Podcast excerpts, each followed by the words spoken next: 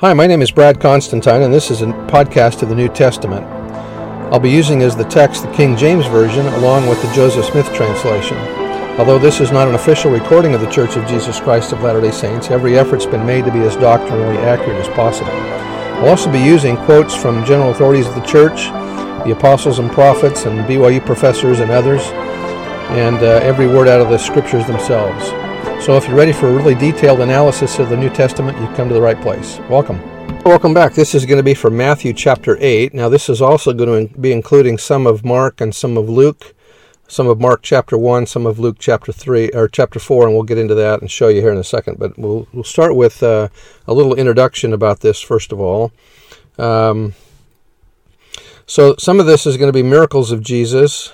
Um, the healing of the sicknesses and lepers is in verse is in chapter 8. The centurion's servant, Peter's mother-in-law is also mentioned.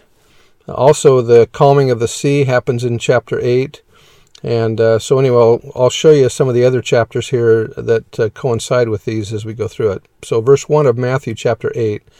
And when Jesus was come down from the mountain, great multitudes followed him now, verse 2 is also the same as Mark chapter 1, verse 40, and Luke chapter 4, verse 12. So I'll go through that. We'll start with those, and then I'll tell you which chapter we're in or which book we're in as we're going. Verse 2 of Matthew 8 Behold, there came a leper worshipping him, saying, Lord, if thou wilt, thou canst make me clean. In um, the Mark version, it says, There came a leper to him, beseeching him, and kneeling down to him, said, If thou wilt, thou canst make me clean. But in the Luke chapter 4 version, it says, It came to pass when he was in a certain city, behold, a man full of leprosy, who seeing Jesus fell on his face and besought him, saying, Lord, if thou wilt, thou canst make me clean. Notice the full of leprosy. This means the man's probably near death here. He's probably in an advanced stage of uh, leprosy from his head to toe, and uh, that he's near unto death. Uh, notice that he also does not doubt that Jesus could heal him, but he's asking if he would do it. Back to Matthew verse 3 And Jesus put forth his hand and touched him, saying, I will, be thou clean. And immediately his leprosy, leprosy was cleansed. In uh, the Mark version, verse 42 says, And as soon as he had spoken, immediately the leprosy departed from him, and he was cleansed. And then verse 43 of, of Mark, And he straightly charged him, and forthwith sent him away.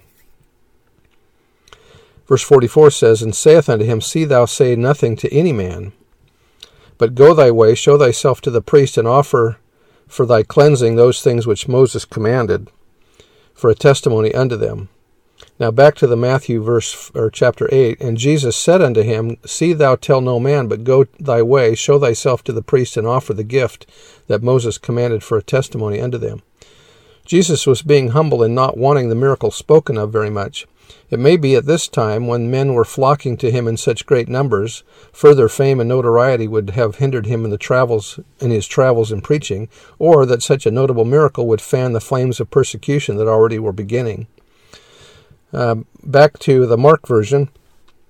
But he went out and began to publish it much, and to blaze abroad or spread widely the matter, insomuch that Jesus could no more openly enter into the city, but was without in solitary places, and they came to him from every quarter.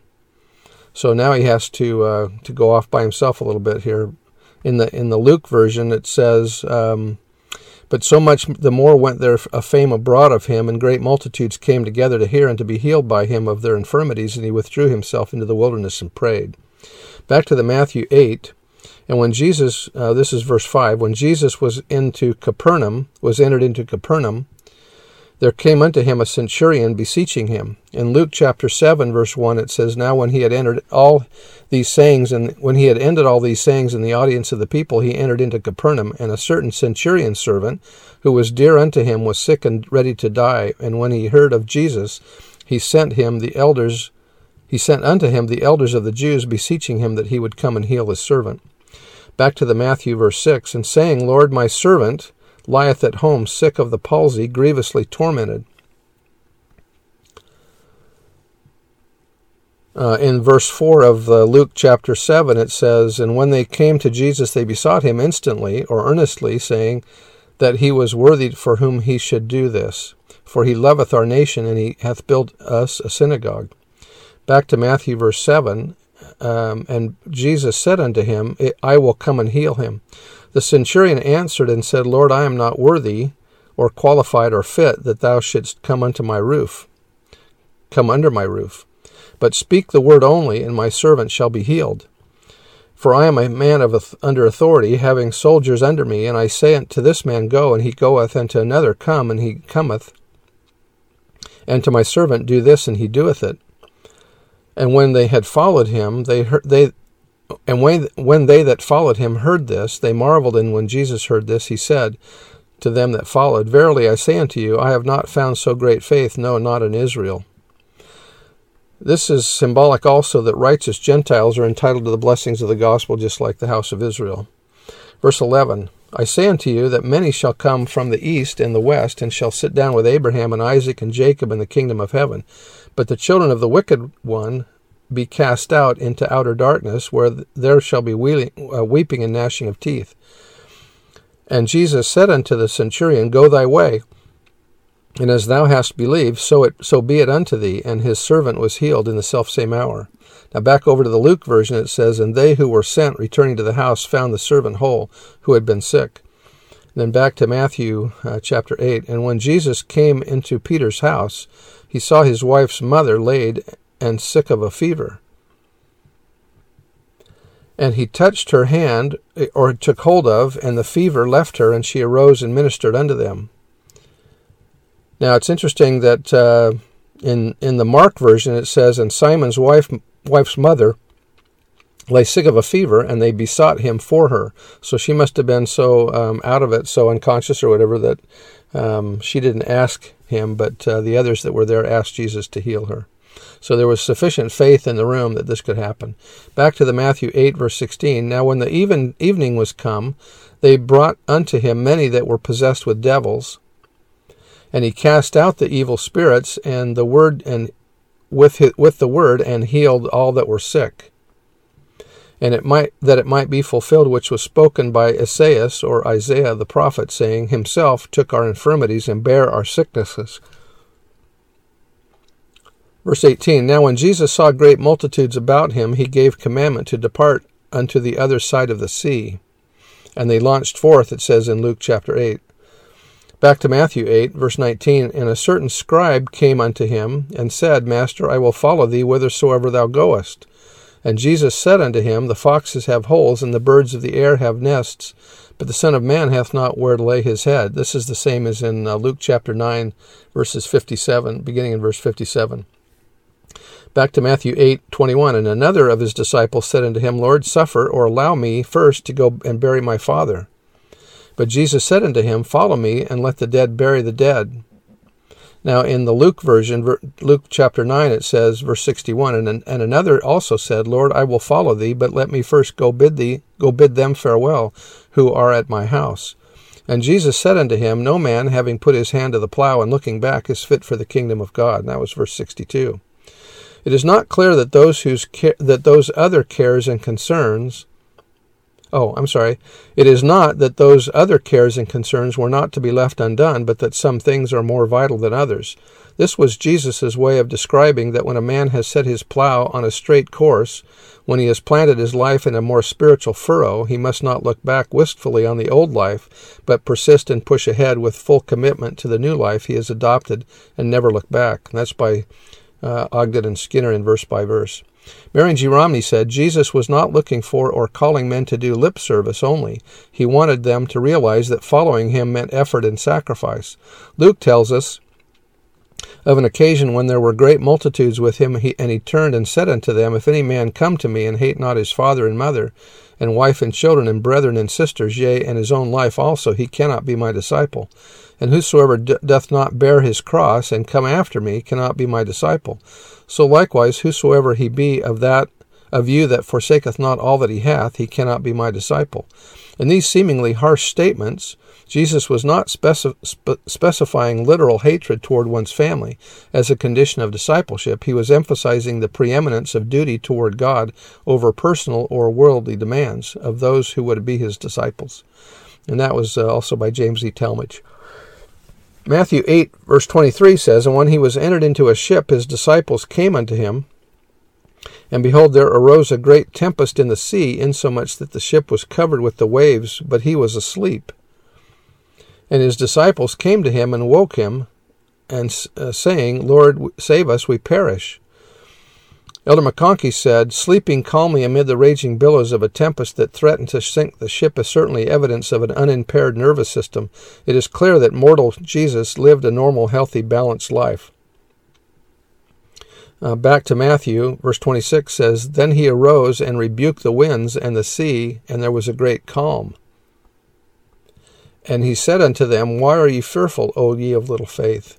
In the Mark version, it says, And they awoke him and said unto him, Master, carest not that we perish? And he arose and rebuked the wind and said unto the sea, Peace be still. And the wind ceased, and there was a great calm. He who spoke and created all things now spoke, and winds and water obeyed him again. McConkie said, Deity intervenes in temporal things, even controlling and moderating the elements for the faithful. He maintains special watch care over those who, by obedience and righteousness, become his especial friends. For them, storms are stilled, barren soil becomes productive, special needed rains fall, and bounteous harvests mature. Vines do not cast off their ripened fruits untimely, climatic conditions of whole regions are changed, mountains are moved, and rivers are turned out of their courses. Had they not feared, notice that he says here, Why are you fearful, O ye of little faith? Had they not feared, they could have calmed the sea. His question is also to us today How is your faith? By faith, all things are possible, and when the Lord's servants rise in the full majesty of their callings, they have power to command the waters. So Jesus is also asking them, Remember, you hold the priesthood. You've been ordained apostles. You can calm the storm by the power of the priesthood and your faith also. Back to verse uh, chapter 8, verse 7, verse 27. But the men marveled, saying, What manner of man is this, that even the winds and the sea obey him? Verse 28. And when he was come to the other side of the country of the Gergesenes, the town of Gergesa is the most likely location for this event. It is only about a mile from the sea. Now, this is the same also as in Mark chapter 5 and Luke chapter 8. Uh, continuing verse 28, there met him a man possessed with devils now, the Joseph Smith translation changes this from two men to a man possessed with devils, coming out of the tombs, exceeding fierce, so that no man could pass by that way, could pass that way. And now in the in the Mark version it says who ha- who had been dwelling among the tombs and no man could bind him no not with chains because that he had been often bound with fetters and chains and the chains had been plucked or broken or taken apart plucked asunder by him, and the fetters broken in pieces, neither could any man tame him. And always night and day he was in the mountains and in the tombs, crying and cutting himself with stones. Luke mentions that he was naked. The symbolism of nakedness is that he is far from the atonement. His sins and weaknesses are visible for all to see. All unrepentant sinners are naked. We are not covered by the Savior's cloak or the atonement. Then back to uh, Matthew 8, 29, And behold, he cried out, saying, What have we to do with thee, Jesus, thou Son of God? Art thou come hither to torment us before the time or before the appointed hour? In um, Matthew, uh, or back to Mark, it says, But when he saw Jesus afar off, he ran and worshipped him, and cried with a loud voice, and said, What have I to do with thee, Jesus, thou Son of the Most High God? I adjure thee by God that thou torment me not. There is a set time appointed when devils shall have no more power over mortal men, and when they shall be cast out into that eternal hell prepared for them. This fact is known to them, in consequence of which they labor with inordinate zeal to overthrow the work of God during the short time allotted to them. And continuing in Mark, it says in verse 8 For he said unto him, Come out of the man, thou un- unclean spirit. And he commanded him, saying, declare thy name. And he answered and he answered saying my name is legion for we are many. And he besought him much that he would not send them out of the of the country. Now a roman legion was about 6000 uh, and there's about 2000 herd of swine nearby. And so there there may have been 2000 or so uh, spirits in this man. Back to Matthew, verse uh, 30, and there was a good way off from and from them an herd of, of many swine feeding. So the devils besought him, saying, If thou cast us out, suffer us to go into the herd of swine. And he said unto them, Go. And when they were come out, they went into the herd of swine, and behold, the whole, whole herd of swine ran violently down a steep place into, a, into the sea and perished in the waters. If the swine were owned by Jews, they drove an illegal trade. If the hog farm belonged to Gentiles, its very existence was an insult to the national re- religion. In either event, ev- even according to the local customs and laws, the destruction of the swine was justified. So uh, the fact that Jesus sends the spirits into the swine was not uh, doing something wrong, but uh, doing something that was okay and legal, according to them anyway. Back to Matthew 8, and they kept them and they that kept them fled and went their ways into the city and told everything which took place and what was befallen to the possessed of the devil, of the devils. Back to Mark, and they went out to see what it was that was done, and they came to Jesus and saw him that was possessed with the devil, and had the legion sitting and clothed and in, in his right mind, and they were afraid back to uh, the Matthew, verse 38 And behold, the whole city came out to meet Jesus, and when they saw him, they besought him that he would depart out of their coasts. Those people, worldly and carnal by nature, actually preferred their way of life to that which they would have been obligated to pursue had they accepted the gospel. So they weren't willing to um, accept the sacrifice that Jesus' uh, gospel would have offered them. Um, in Mark, verse 18, and when he was coming to the ships, he had take, he had been possessed with the devil spoke to Jesus and prayed and prayed him that he might be with him. So the man that's possessed is asking him to hang around.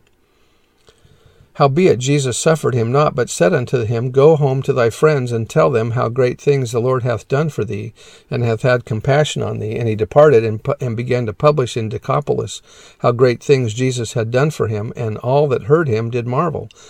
The bitterness against Jesus was not so great in this region, and some, on hearing of the miracle, would be, would be led to investigate and believe the truth. So here, Jesus is telling the man to tell other people about this miracle, as opposed to when the leper came and he told him not to tell anybody. So here, he's telling him to go ahead and tell his friends what has happened. Anyway, that's the end of chapter 8 of Matthew, and we'll see you next time. Bye.